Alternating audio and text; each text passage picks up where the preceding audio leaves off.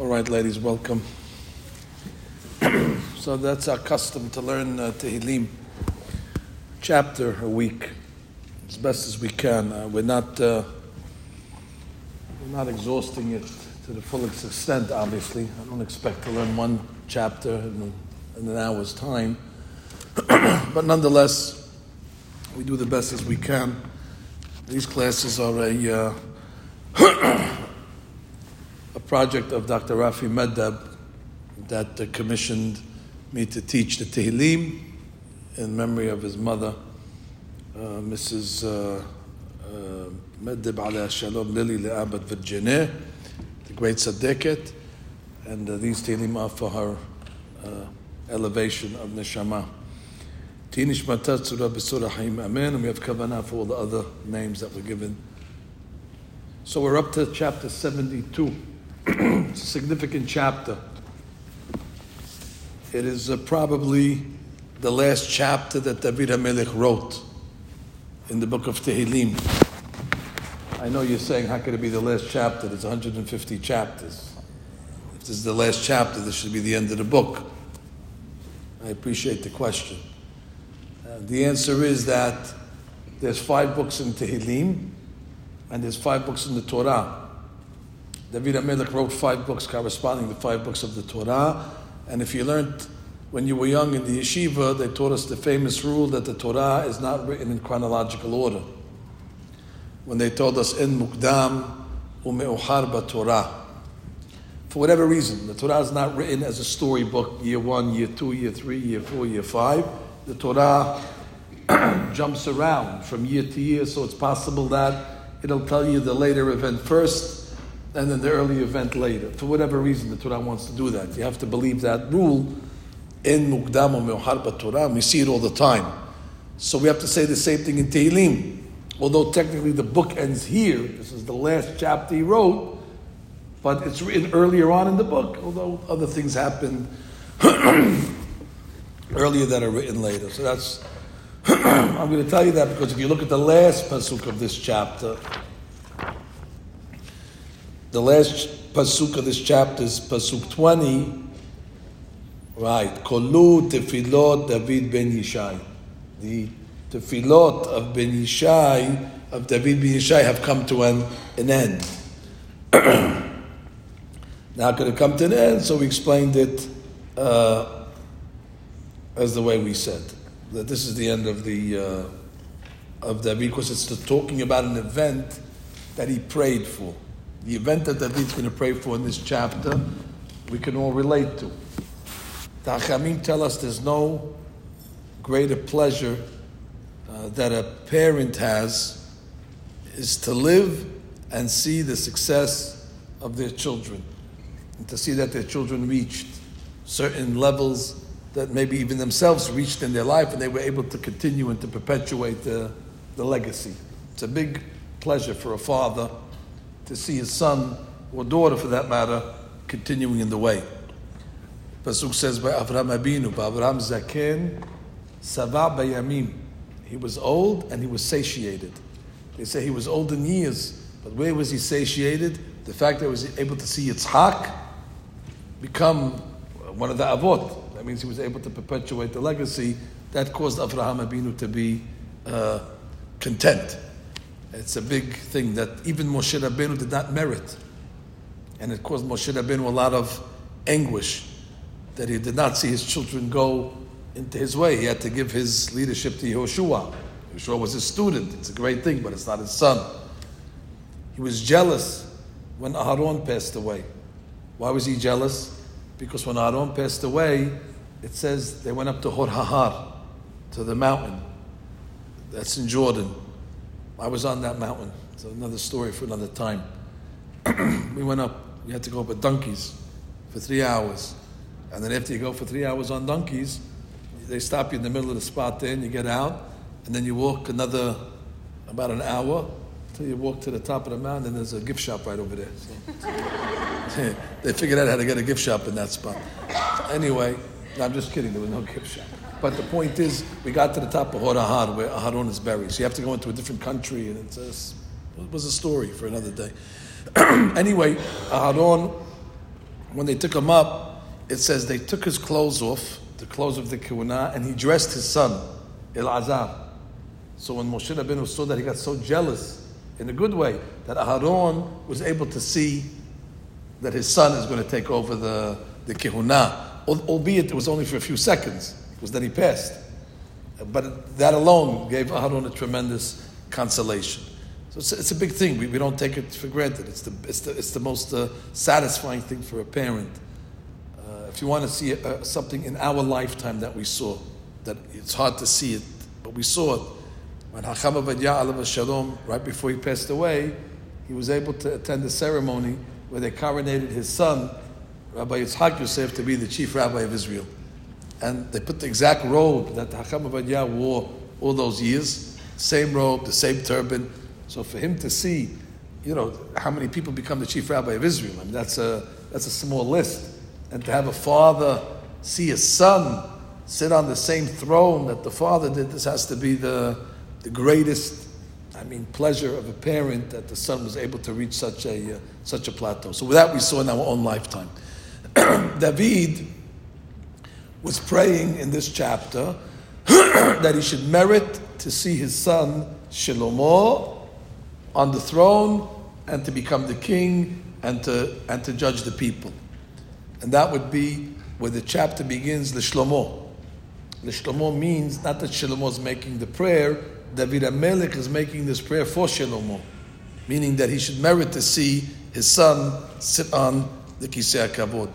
Now, Shlomo will become the king at twelve years old. He wasn't even bar mitzvahed yet, but Shlomo was blessed, obviously, with tremendous wisdom and, and all sorts of knowledge that was divine. And David did see it. David was able to see it at the end of his life, and he actually coronated his son to take over. So this prayer was was answered. And the Mepharshim say, and I'm going, I know I'm going backwards, but Kolu Tefilot David ben Yishai. Kolu can mean not only the prayers ended, but Kolu means Kulo. That means all the prayers of David ben Yishai was what? That he should see his son succeed, which is that's the prayers of, that's all the prayers of a parent, that they pray for their children to see their success in their lifetime. The Mishnah Berurah writes in Halachot that every morning when we say the Birkat Torah, the blessings for the Torah, every parent should pray for the success of their children. Like when we say V'niyah nahnu v'tzeitzaenu, v'tzeitzaenu. Tzeitzei is our children. Tzeitzei is our grandchildren. That every parent or grandparent, when they say those words, should have in mind for all their children by name. David HaMelech prayed by name, the Shlomo. He just didn't have a general idea. He said the name, to my son Shlomo. And the tzaddikim, when they say Tzeitzei, they picture in their brain the names of all their children. Uh, my son Yosef, my son Yehuda, my son Yaakov, and, they, they, they, and the grandchildren. They, they think of each one. And this prayer is to what? That there should be tzaddikim and yirei shamayim, and they should marry the proper children and have their own proper families according to the Torah. These are the advantages that parents give their, their children. Now, David didn't take it for granted. David didn't say, well, listen, I'm a big tzaddik, so it's automatic, it's in the bag. He didn't. He still prayed for it. And Baruch Hashem, he got answered. But the Mepharshim is saying, L'Shlomo, the fact that David prayed for Shlomo, that was all the tefillot that David made. His whole life, that was the main tefillah that he always wanted. He should have children that are following in his footsteps. Now, let's see, let's see what he said. Elohim mishpatecha lemelech ten, besidchatecha leben melech. Simply means, Elohim, God, mishpatecha. Mishpatecha means the laws, the wisdom of the laws. Lemelech ten, give it to my son, that he should know how to judge cases uh, according to the Torah law. V'sidkatecha leben melech, in order to come out to the right judgment. V'sidkatecha tzedek is justice. It should be given to ben melech. Basically, that he should have, he should have the, uh, he should have the wisdom. And as we know, Shlomo did have the wisdom. He had divine wisdom, as we'll see soon. Yadin amecha betzedek. He will judge your nation b'tzedek, v'aniyecha, and the poor people b'mishpat, with justice. Let me explain to you what's going on in this pasuk. It's very significant. There's a beracha in the Amidah. The beracha says, Baruch Ata Hashem, Melech Ohev, Tzedakah, Umishpat. There's a difference between these two words, Tzedakah and Mishpat. Tzedakah is, uh, Tzedakah is like a kindness. Tzedakah, Mishpat is justice. So the Gemara is questioning, if there's Tzedakah, there's no Mishpat. If there's no Mishpat, there's no Tzedakah. These are two opposite words. Tzedakah means you're doing kindness. Tzedakah, it's like, uh, you know, you're doing something that's uh, a favor. Mishpat means justice, deen. So make up your mind. So God says it depends who you're judging. What does he mean it depends who you're judging? The law is like this. If a rich man comes into the court, the halakha says you're supposed to give him judgment. Let's say judgment is, yes, you have to pay the rich man ten thousand dollars. The rich man won. But then the judge is supposed to tell the rich man, Uh, listen, uh, you could afford it. Uh, this guy's a poor guy. We know he owes you the ten thousand dollars. Uh, why don't you go lifnim mishurat hadin? Go beyond the law. There's no mitzvah always to follow the law. Uh, be a nice guy. Maybe let him pay it over time, or maybe take off a little, so on. Make it easy for him, or let him do work for you or something so he could pay it off. Now, if he wants to be a wise guy, so no, the law is the law. I want my number. Okay, he can't say anything. But the judge has an obligation to try to impress upon a person who can afford it to try to go lifnim mishurat hadin. Now, if he doesn't want, he doesn't want. But the Gemara says that Jerusalem was destroyed because people did not want to go beyond the letter of the law for good reason. We want God to go beyond the letter of the law. We don't want the God to judge us by the book. Because if somebody's going to be judged by the book, nobody comes out winning. It's like Bar Minan, we don't even want to mention it, that if somebody gets audited by the I R S, even the most honest guy, the I R S will find something. Once they open the books, there's always something wrong. They find a decimal point was in the wrong place. They, they, they, put him, they put him in trouble. So we don't want to be audited. So when God sees that we go without the law, close the book. We know the law is the law. We're going to go lifnim mishurat hadin. So then God says, close the book. When the Yetzer Hara and the Malach HaMavet comes to God and says, hey, they got sins. God says, close the book. We're giving them above the above the above the law, beyond the book. So that's why it's a mitzvah to try to impress upon the people. Don't always go with the law.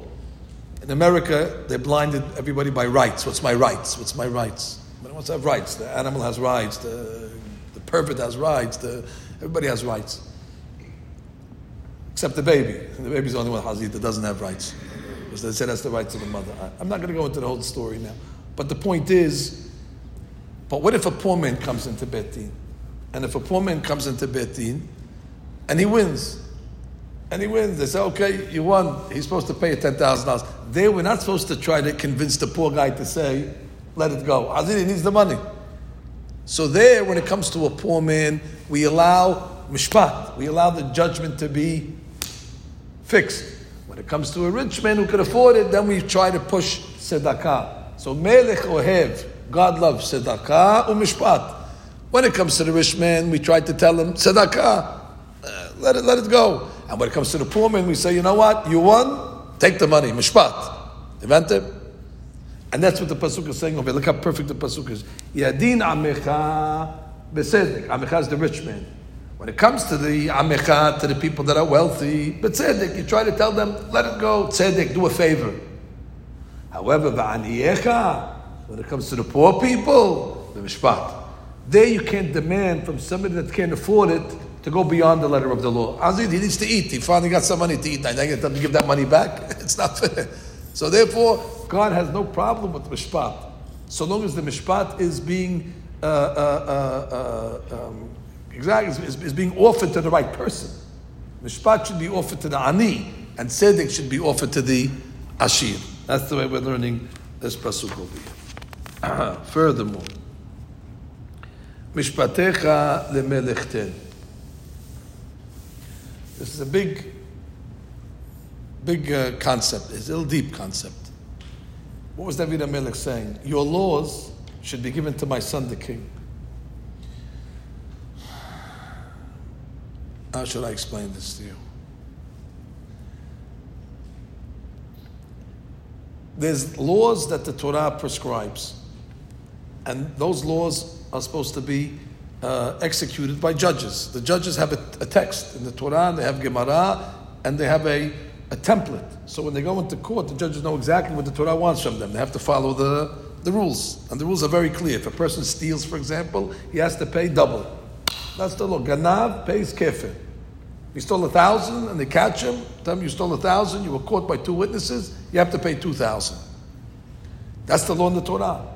Now, the Torah does not make a differentiation between who stole, who was stolen from, because there can be a little injustice over here, because you say, hold it. You're telling me if a person was a poor man, Azit, he doesn't have what to eat. And he went in the middle of the night and he stole one hundred dollars in order to give it to his wife so she could make Shabbat. He's wrong. He's wrong. But uh, I, I, you, could, uh, you know, you feel bad for the guy. Now they catch him. So now what are they telling the guy? Not only paid one hundred, you have to pay another one hundred. Hazid, he didn't even have the first one hundred. He stole because he was poor. So you, you, you come along and say, is that fair that he has to pay the two hundred? Now, compare that to a rich man. A rich man that has all the money in the world, but he likes he likes more money. And he goes, he steals one hundred bucks from somebody else. So he would tell him, pay two hundred. That's easy to pay two hundred. So they, where's the justice in the law? And shouldn't it make a difference from who you stole from? Shouldn't it make a difference if you stole from a rich man that the one hundred bucks not going to make a difference? Or a rich man stole from a poor man? I mean, with you stole from the poor man, it's going to hurt him much more. How can the Torah just make a blanket law, not factoring in the status of the ganav or the nignav? It's not factoring in who the thief was and who the one that was stolen from. You understand my point? But the Torah doesn't do that. The Torah just says, double. What's the explanation? So I saw this from a great rabbi called Rav Eliyahu Lopian, the Grand Lopian, Rav Eliyahu. Coffee break. So now he says, Rabbi Eliyahu Plan like this. He says, when the Torah gives the punishment, that's the minimum punishment that the Torah will offer. Which means in the most mitigating situation where there's the minimum guilt, that's the minimum punishment the Torah is saying. The minimum, which means when the Torah said pay double, it's talking about the ani, the poor guy who needed the money for Shabbat. And it's taking in all these circumstances why he should be treated lenient. So the Torah says that's going to be the punishment for everybody. We're going to give the most lenient. Now what about if somebody deserves to get punished more? Then Hashem takes care of that. Understand what we just said? The Torah has to give a minimum threshold. That means the least punishment. If we have to give the least fine for this crime, the least fine is going to be double. Now, it might be somebody should have to pay triple. Somebody might have to pay quadruple. But we, we, we in earth, we can only execute the minimum punishment. So they, God picks the case where it's the most mitigating circumstances. A poor man stole from a rich man, and he stole in order to feed himself for Shabbat, where he's really the most innocent. He's not innocent because he stole. But in stealing, it's the most, you know, mitigating circumstance where you say to yourself, Azit the guy. And that's the guy that has to pay double. Any variable that changes, it's only going to be more. But we cannot do that. That's God's business. It's very important what I'm telling you. So a person comes and thinks that they got away with it. So you didn't get away with anything. Because just like there's judgment on earth, there's judgment in Shamayim. Like the Gemara says many times. Patur bide adam v'haya bide shamayim. Patur bide adam means the courts can't get you, but you didn't escape justice. Haya bide shamayim. What do you think? There's a court on earth, there's a court in heaven. So although you escaped the judgment on earth, but they're going to catch you upstairs. So even when you see cases, let's say on earth, where you see a guilty person, everybody knows he's guilty, and he escaped the justice. He says, oh, it's not fair. The guy should have been guilty. He didn't escape anything. And the Mikubalim explain why that happens. Because sometimes a person is so guilty that Borei Olam says, we're not going to let him get his punishment over here. Because if he gets his punishment over here, he'll get off too easy. So therefore, let him let him walk a little, and we'll finish him off for the real punishment in them. So therefore, you should never worry. I mean, I don't think you're worried, but you shouldn't lose sleep either about justice not being served. Justice is going to be served. It's just going to be served on God's timetable, not, not, not when we want it. So everything will be settled. Now, there were certain tzaddikim that had the divine wisdom that were able to judge on earth according to the standard of God in heaven. They knew how to calculate factors and not execute according to Torah written law, but according to heaven law. David was one of them. Should I tell you the story of David? We're here already, so I'll tell it to you. The story of David, the story of David is like this. David, well, actually it's kind of complicated, but David, he went with Bathsheba. Now, she looked like she was a married woman. I say she looked like she was a married woman. She wasn't. Her husband gave her a divorce. I'm not going to go through the whole halachic issue of it, but take my word. David is not committing these type of crimes. So what happened? Nonetheless, because he's David, and he's held to a very high standard, and he has to be, you know, lily white, so the prophet Natan came to him. The prophet Natan says, I need to talk to the king. A case came up in the courts. David HaMelech says, okay, what's the case? So he says, well, there was a um, there was a guy, and uh, a poor guy, and Miskin, he doesn't have anything except a little sheep, a little lamb. That's his whole life. And he gets the shearings from the lamb, and he gets the milk from it, and They, they nurse it, and they cuddle it, and they sleep with it. The lamb is, that's all they have, this couple. Next door neighbor is a rich man. And the rich man was making a party, and he said, we need food. So what did he do? He went next door, and he stole the lamb of the of the poor guy, Hazid, and he slaughtered it. And they made lamb chops, and everybody ate, and they were happy. And now the poor guy's coming and saying, hey, what's going on over here? Uh, the guy took, took, took my item. That's the case. Now everybody says, oh, Aziz, that's not right, that's not right. But if you're following Torah law, what's David HaMelech supposed to say if you're following Torah law? Are there witnesses? His word? You cannot trust his word. You need to have. Otherwise, everybody will come to court. Can I just come in front of two rabbis? He stole my wallet. Okay, pay him. Everybody will do that all day long. That's an easy way to make money. I could come to the court with two witnesses and say, listen, the guy came, he stole my sheep, and he slaughtered it. Now, David HaMelech should have asked Natan, are there any witnesses over here? And Natan would have said, no. And then what would that, uh, David say? Sorry, we, we, we cannot enforce a judgment where there's no witnesses. But David didn't say that. David said, if Natan is coming and telling me the story, we trust we trust Natan. He's a prophet. Ah, he made up rules now. These are rules. Just like God trusts Natan, we could trust Natan. Okay, well, we have a law. What is the law if somebody steals a sheep from somebody else and slaughters it? He has to pay back four. Four sheep. So David should have said, very simple. We know it's, it's written in the Mishpatim. You stole one and you slaughtered it. Pay two plus two. Two for the stealing and two for the slaughtering. That's four. And that's it. Very simple. But it's happened after. David goes like this and says, oh, this rich man, he's guilty of death. Guilty of death? Where, where did we get this guilty of death from? Because David HaMelech was saying, you're right. The Torah, when it said pay four, that's the minimum. That's the minimum. That's the poor guy stealing a sheep for, for, to eat for, for Purim. So he still has to pay four. But this is a rich man stealing from a poor man? That's not four. Yeah, but you're not God. Yes, David had the ability to judge according to the way they judge in heaven. He's in heaven, they'll kill the guy. So in my court, we have the ability to kill him. Now, then Natan said, okay, David, you're the guy. That's you. Because you're the king, and you went to this guy, and you took his wife. That's the sheep, and you, you could have taken any wife, and you went to him. And he turned it around on him. And all of a sudden, David HaMelech said, Hatati.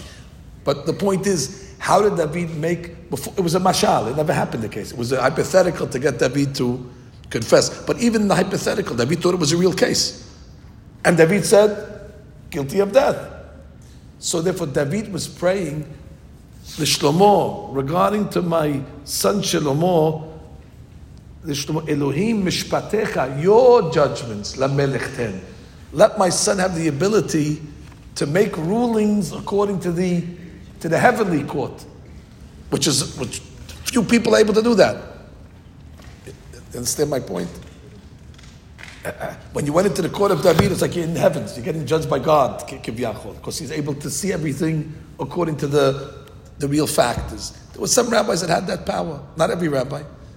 There was one time a rabbi called Rav Chida, of Chaim Yosef David Azulai. He was a rabbi that lived about, I don't know, four hundred years ago, maybe a little less. Uh, this was a, he was one of the students he learned in the kollel of the Orah Haim HaKadosh, Chaim ben Natan, in Yerushalayim. He was a great rabbi. He wrote over eighty books. We have most of the books. Chaim Yosef David Azulai, in his town, there was a lady that was under suspicion that she committed adultery. Uh, that's uh, and the husband was suspicious of her. And uh, in the olden days, we have a solution for that. You take her to the Beit Midrash, you give her the waters, and uh, if she's guilty, that's it. She explodes, and uh, you know nobody lives happily ever after. That's it. It's uh, the waters solve that, but today we don't have the waters. But Rav Chida felt she was guilty. He felt it. How does he feel it? How does he know? And it's Sadiq. He knows everything. So he tells the lady, come to my office. I want to discuss something with you. She came to the office. And he opened the Sefer Torah. And he starts reading the parasha of Sotah. He's reading the parasha. And as he's reading it, her stomach starts to uh, to, to swell. And her legs start to buckle. And, and she let out a scream. And the whole town heard it. And they ran. They ran. And they saw a Sotah, uh, uh, you know, uh, deteriorate, I guess, in front of their own eyes. Now this was, this is not, there's no, there's no waters. He just read the book. So you see, there were certain tzaddikim that they had abilities to do the law on a on a different level. Not, not everybody has that power. So what what David was praying that Shlomo should have that that ability, and he did. What was the what was the case where he had a tremendous abilities to make laws and make genius rulings?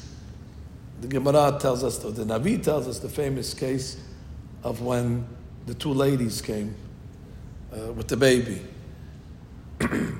It's a big argument in the Gemara who these two ladies were.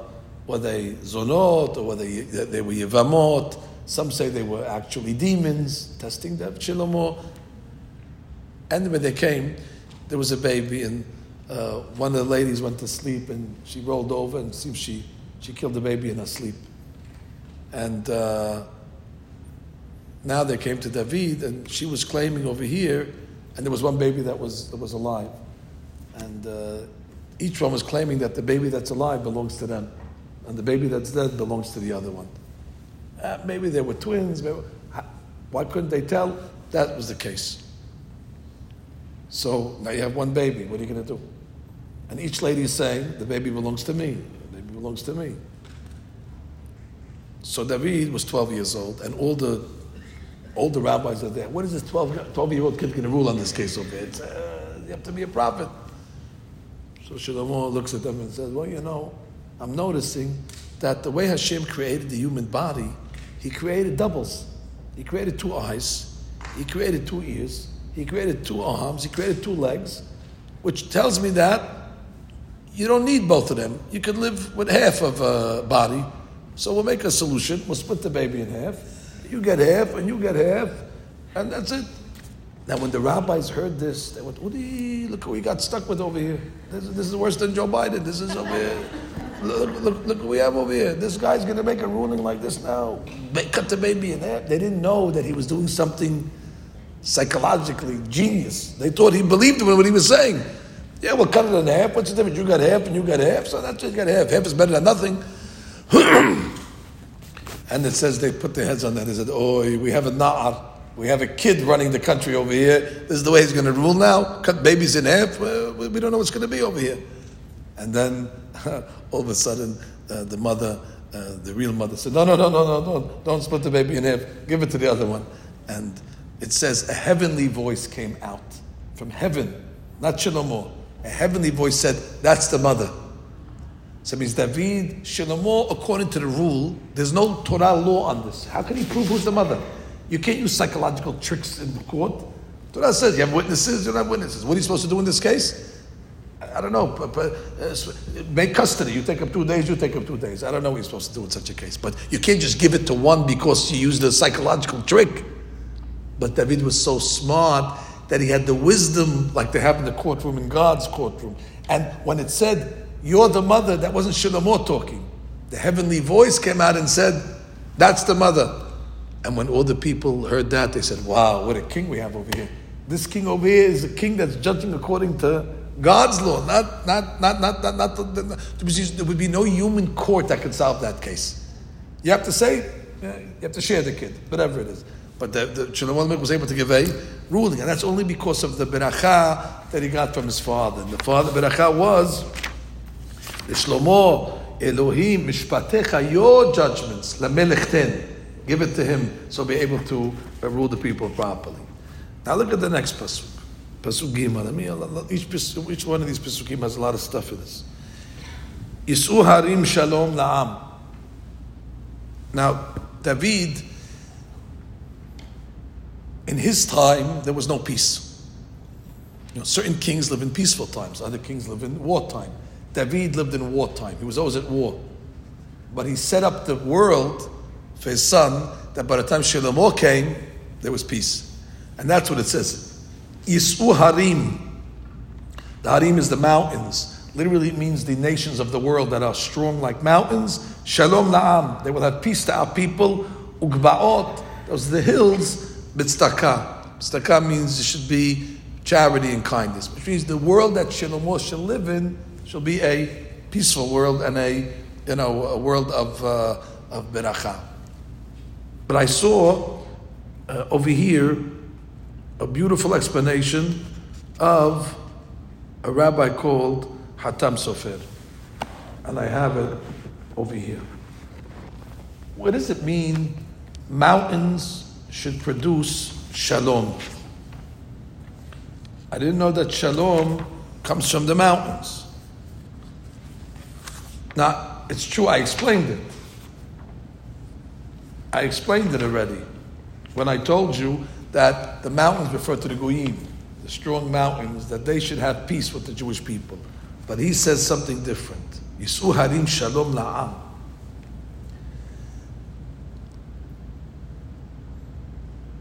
In the times of Shlomo, there was no war. And when Mashiach comes also, it says, there's not going to be any more war amongst the nations. It says, lo yisa goy el goy cherev, that the Goyim are not going to use cherev and weaponry. They're not going to use metal for making ammunition. And the Pasuk says, Tahat nehoshet avi zahav. Instead of nehoshet, nehoshet is copper. When Mashiach comes, the copper is going to turn into gold. You can't make from gold weapons. And then it says, V'tahat barzel kesef. And instead of barzel, which is iron, God's going to produce what? Silver. You don't make weapons out of silver. So therefore, the, the metals are going to, to change. We're going to go from copper and iron into gold and silver, which is a way of saying there's going to be world peace. You're not going to need to have any of these metals. You should be happy if you're hearing this, ladies. That means gold and silver, that's only for jewelry and only for, for things like that. So it's going to be a, there's going to be a surplus. Now, where do we get gold and silver from? And where do we get copper and iron from? From the mountains. Hatam Sofer says, we go to the mountains and you you chisel the mountain, you bore through the mountain, like it says in Parashat Ekev, Umeharareha tahsob nehoshet. From the mountains we will draw out copper.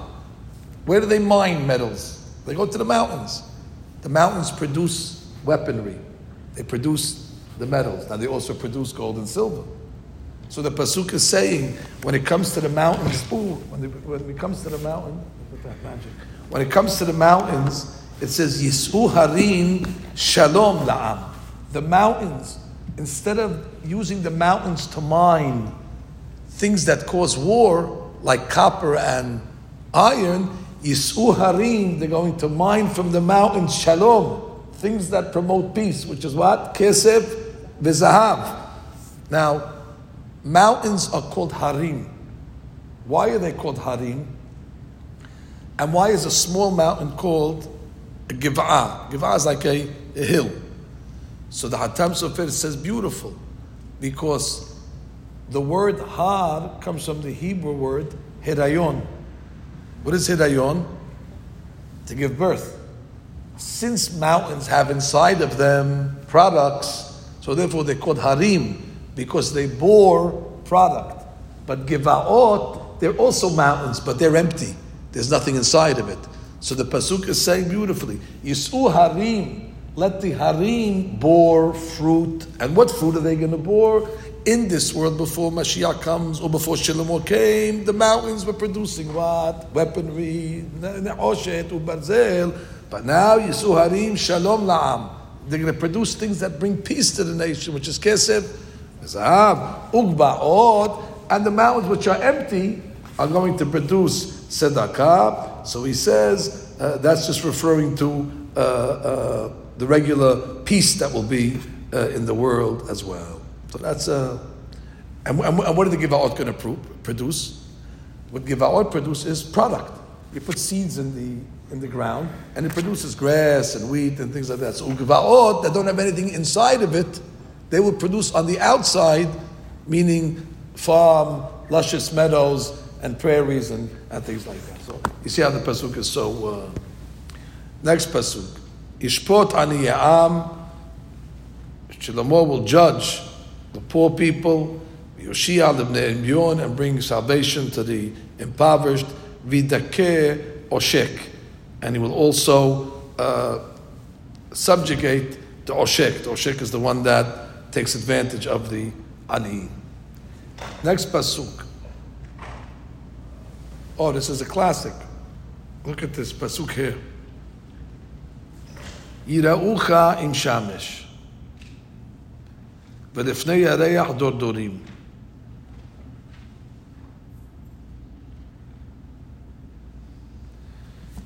David HaMelech is praying that the people should have fear of the king, of Shlomo, im shemesh, when it's light outside, beneflei yarayah, and when the moon comes out, which means, we would say in our vernacular, twenty-four seven, yiraucha, they should have fear to you, im shemesh, with the sun, beneflei yarayah, and when the moon comes out as well. Obviously, that's a prayer for the king, memeni yilmedu Yisrael lira'otcha koyem ha'shemesh, but that she says even better. From seeing David Shlomo, they will have fear of God. It'll bring them to having fear of God during the day and during the night. But from this Gemara, from this pasuk, Gemara learns a big Hiddush. We know that it's a mitzvah to pray Shacharit every day.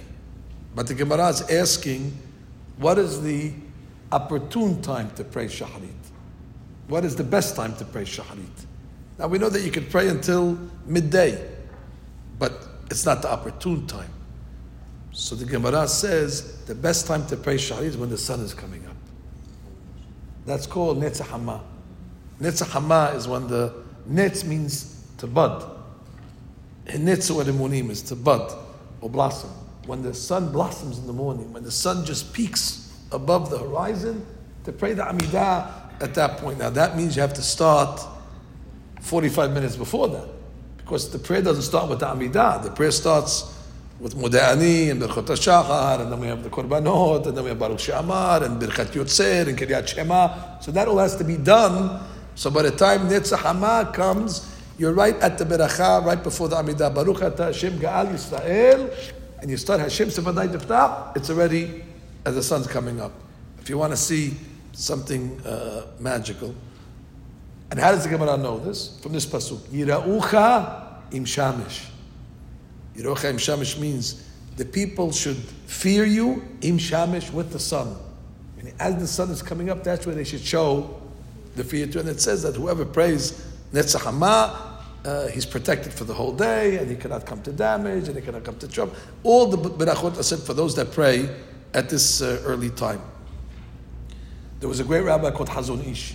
Hazon Ish, when he came from, I think, Russia or wherever, he came to Bnei Berak. They didn't have a minyan for Netz in Bnei Berak early on when he came, but he was careful to pray Netz Hamah every day. So for the first, I don't know how many years, he prayed alone. He prayed biyahid, and he didn't pray with a minyan, because he wanted to make sure he prays with Netz. And then after he would pray to Netz, he would go to shul to answer Kaddish and to hear the Sefer Torah, to answer Barichu, which he didn't give up the the Kaddishim and that stuff, but he gave up praying with the Minyan because he felt that praying with the Netz is, is that important. And uh, it's a big discussion when the Netz is. I know it's not a halakha class, so I'm not going to confuse you. You say, what's the big discussion? When, when the sun comes over the horizon, that's the Netz. But if you look in the calendars, some will tell you the Netz is five twenty-four, some will tell you five twenty-three, some will tell you five twenty-six. It's different discrepancies. Which part of the sun? Does the whole ball have to come up? Does the first ray of the... There's different ways of calculating it. The Hazon Ish, they say, when he used to pray Netz, he never looked at the clock. They're talking about, how do you know you're getting the Netz? Because he said, if you're three minutes late, you're also okay. He didn't. He didn't feel that to pray someone you have to pray exactly the atomic clock, five twenty-six and forty-two seconds and eighty. It's like the Olympics where you have the, you know, the the, the skiing guy, the slalom guy with the twenty-seven digits after the uh, pi. You don't have to be so so strict on that. The people, oh, we missed it by a millisecond. Right? You think in the olden days that they had the nuclear clock, right? And then they still prayed Netz. He believed that it's. Uh, You know, if you pray even a couple of minutes after, I think Rabbi Yaakov Kamenetsky said the same thing. So therefore he said, what do I have to look at the clock for? Even if I'm a couple of minutes late, I'm still praying. I'm still praying the Netz. But that's a big, it's a big item. Yeruchem Shamish. And the tzaddikim were careful to try to pray at that time. If you want to see something magical once in your life, you come here. We have a Netz minyan every morning in this shul in Lawrence Avenue, in the library. That's our custom. We pray Netz. That's why I'm so tired always. We, we pray Netz. In the summer, the Netz is five twenty-two. So that means you, you, you, you, the Amidah is at five twenty-two. That means you have to be in shul ready at four thirty in order to, to be ready at five twenty-two. But it's worth it. But I tell you what's worth it. Most of the members that pray with us in the library upstairs, the, from the library, have a perfect view of the ocean. You see the ocean.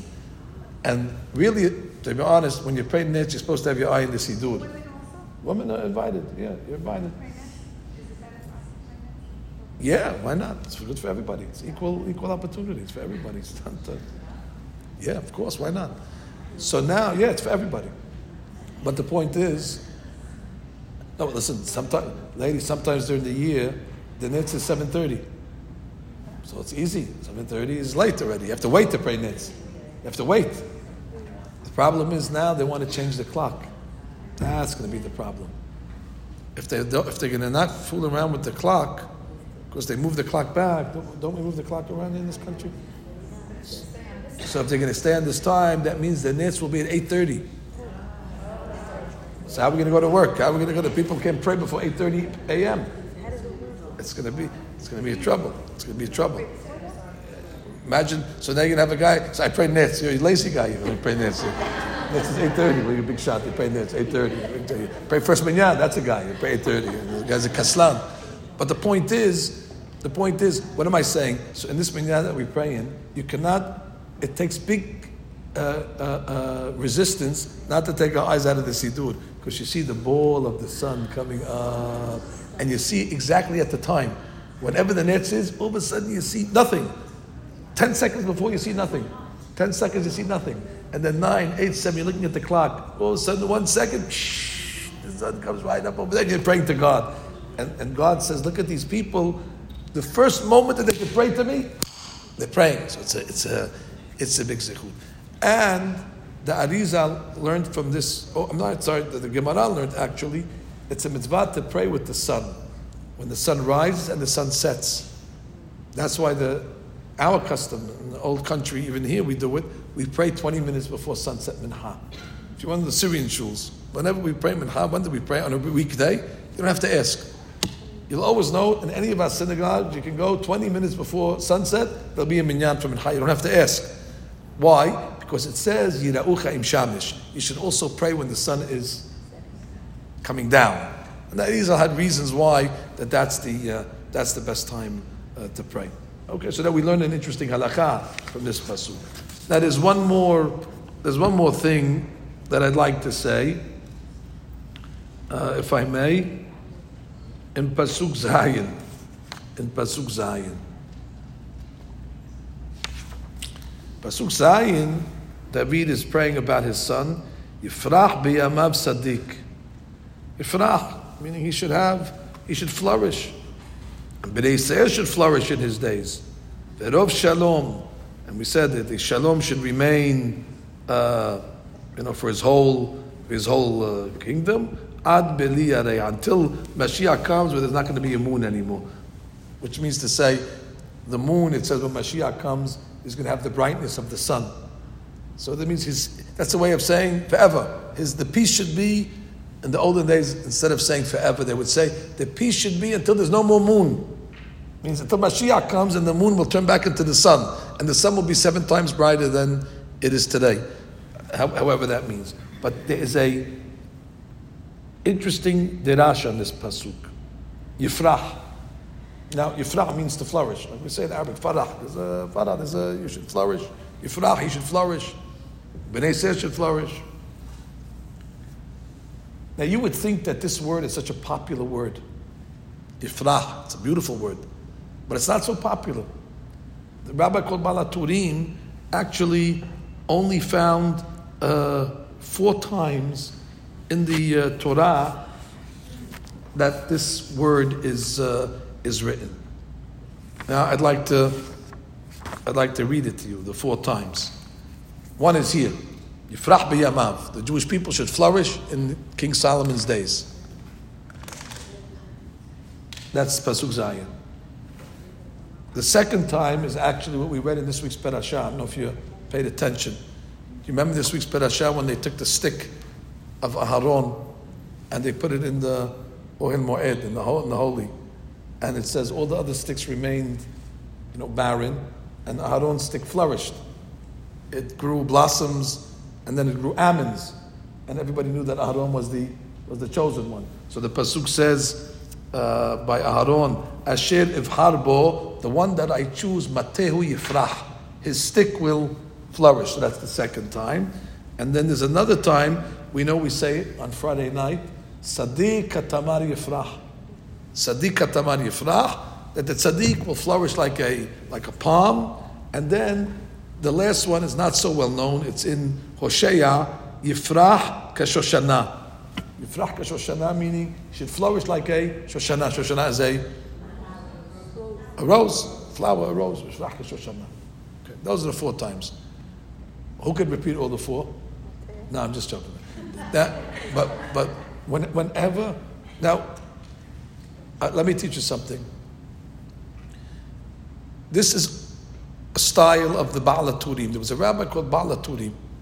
He's a commentary commentator on the Torah, and this is classic Ba'al HaTurim, where he would find words and then cross-reference where else in the Torah do you find this word. So he says, oh, four times, and he gives you the pesukim.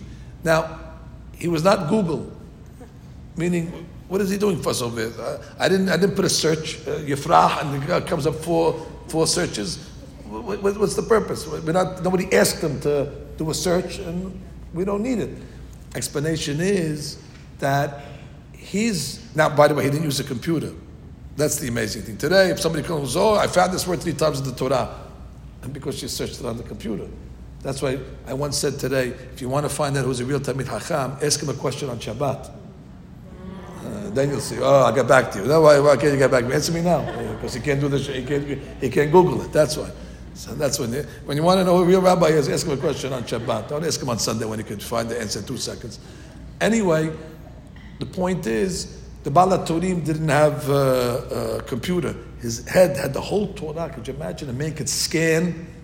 He types in his brain Yifrach. To every one of the twenty-four books of Tanakh. And he has to scan over here every single. It's, it's, it's incredible how he has such mastery. I saw one time when I was in yeshiva, nineteen eighty-six in Jerusalem, I was learning in yeshiva, and we were sitting in the row there with my friend. I was probably one of the, uh, the Legnano twins, Elliot or Raymond, and we were learning Torah together. And there was two rabbis behind us. There was the chief rabbi of Antwerp, who was our Rosh Yeshiva, Rav Chaim Kreisworth, Alav Shalom. Rav Chaim Kreisworth was known to be a big tzaddik, knew the whole Torah on the fingertips, and Rav Isaac uh, Yitzhak Prague, who was the Rosh Yeshiva as well. And the two rabbis talking. And me and Elliot are sitting, and we're learning, but we're overhearing they're talking. But they're talking not uh, to boast at all. It's a private conversation, but they were right next to us. So Rav Prague says to Rav Kreisworth, how many times is this rabbi's name mentioned in the Shas? Wow. So Rav Kreisworth pauses. He says, oh, four. So Rav Prague says, five. So Rav Kreisworth says, ah, yes, five. And that's it. They kept on talking. I said, did you just see what happened over here? These men just went through twenty-eight hundred pages of Shas. They scanned every page to find how many times. They said, oh, yeah, four. Oh, yeah, that one. Yeah, right. That's five. But they weren't doing it to be, uh, uh, you know, ostentatious or something. That's how much mastery. So the Ba'al HaTurim does the same thing. But the reason why he did it was because he believed that if it's written four times in four different Pesukim, it's a mitzvah to try to connect and link all the times that this word is used. There's a story being told over here. So therefore, even though the four words are written in four different contexts, one is talking about the times of Shlomo, one's talking about the times of uh, Aharon, and one's talking about the times of Hoshea, and the other one's talking about Tzadikat HaMayivah. There's no connection, at least apparent connection. But then a lot of rabbis wrote books trying to take the Uh, links that the Ba'al HaTurim gave us and try to make a connection. So I'll read you the one that they do on this one over here. This I'm reading to give the credit in the Sefer called Be'ikveh Ketuvim from Rabbi Yaakov Edelstein, Alav uh, Shalom. He's the uh, the brother of uh, Gadol Ador today. Okay. Ve'efshar lomar al pi divrei Chazal. Rabbi Daled Minim Shebalulav. You know that we have four species. On Sukkot, we take the lulav. Keneged dalid sugim b'Yisrael. The four species that we have in the lulav represent the four types of Jews. There's four categories of Jews. Keneged the four species. Ta'am v'reyach ke'etrog. You have the etrog, which has a good smell and a good taste. That refers to the tzaddik. He has ta'am and reyach. He has Torah. He has mitzvot. The etrog is the tzaddik. Ta'am belo reyah. Then you have a good smell without a, I'm sorry, a good taste without a smell. That's the lulav. The lulav is a palm tree. What's on the palm tree? The dates. The dates have a good taste, but there's no smell. So that's referring to somebody that has, let's say, mitzvot, but doesn't have Torah. Now then you have reyah belo ta'am. That's the hadas. The hadas has a good smell. The hadas. But there's no taste. So that's another type of Jew. And then you have the Arava, that's the Rasha. Lo ta'am v'lo reyah. Understand the Arava, you smell the Arava, you smell nothing. You taste the Arava, it's nothing. You're tasting a branch. V'zeh, the Pasuk. Sadiq katamar yifrah. The first Pasuk that we mentioned is Sadiq katamar. What's Tamar? The palm tree. That's referring to what? The Lulav. Then it says what? Yifrah kashoshanah. A shoshana has a reyah, has a smell, the rose, mzahad. The, the, the rose has a smell. However, it does not have a taste. Yifrach biyamav tzaddik. The tzaddik is what? Hatam lo niskar lo ta'am velo reyah. Elarak al yedet habrut na tzaddik kemo araba. Which means, yifrach biyamav tzaddik. It's referring to something that has no ta'am and no reyah. But because it's close to the tzaddik, it gets a ta'am. Chaim Yosef Hamma used to explain to us like this. The tzaddik is the etrog. The arava is nothing.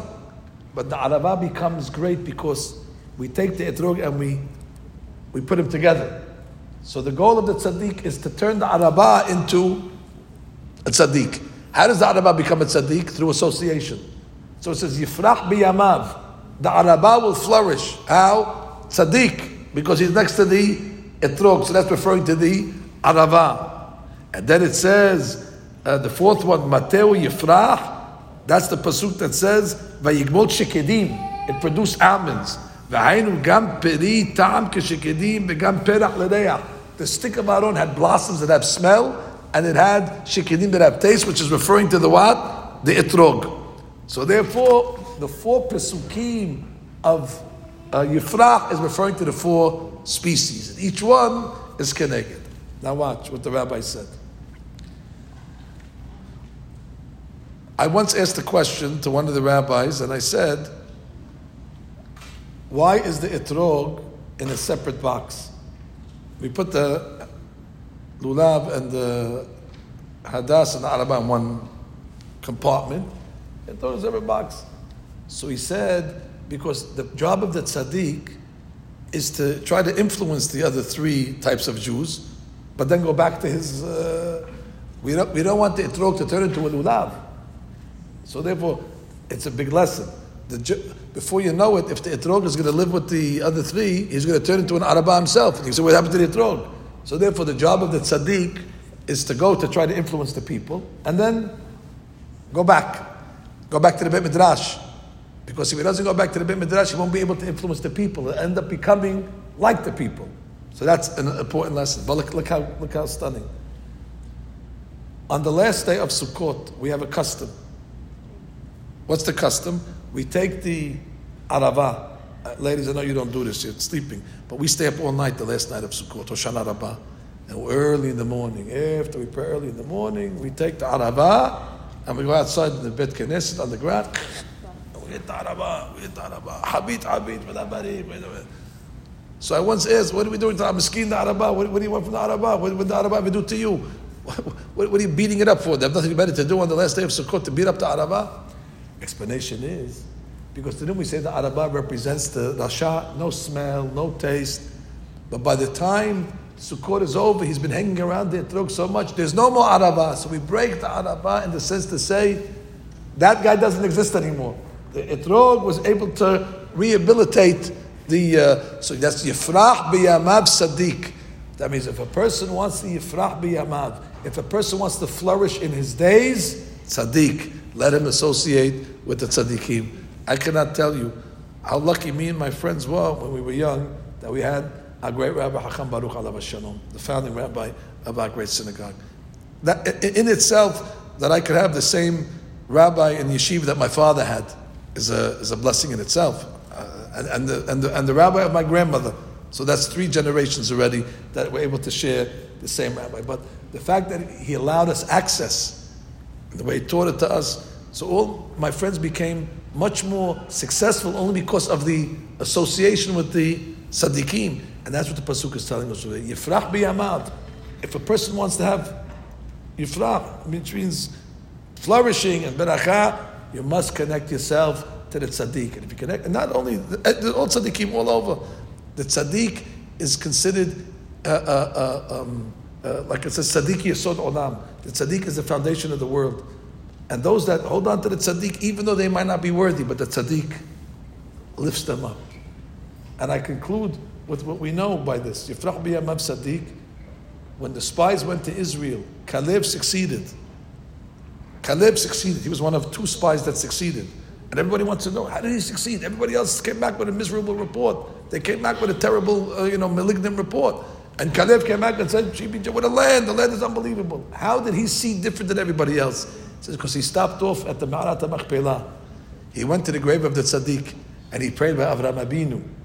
And even the tzaddik who's buried was able to give Caleb a different perspective, and he was able to come back with a good report. Now, could you imagine if that's a tzaddik that's buried in the ground? Look what the power it could do. Could you imagine the tzaddik that is that is alive? And therefore, Yifrach b'yamav Tzaddik is hinting to us the association that we have for the tzaddikim. Now, as I said, this is the last chapter, because after this chapter, David dies, and then Shlomo ascends to the throne. And that's why the perek ends Kolu Tefilot David Ben Yishai. But as I told you earlier in the class, there's no order in Tehillim. So next week, we're all going to learn chapter seventy-three.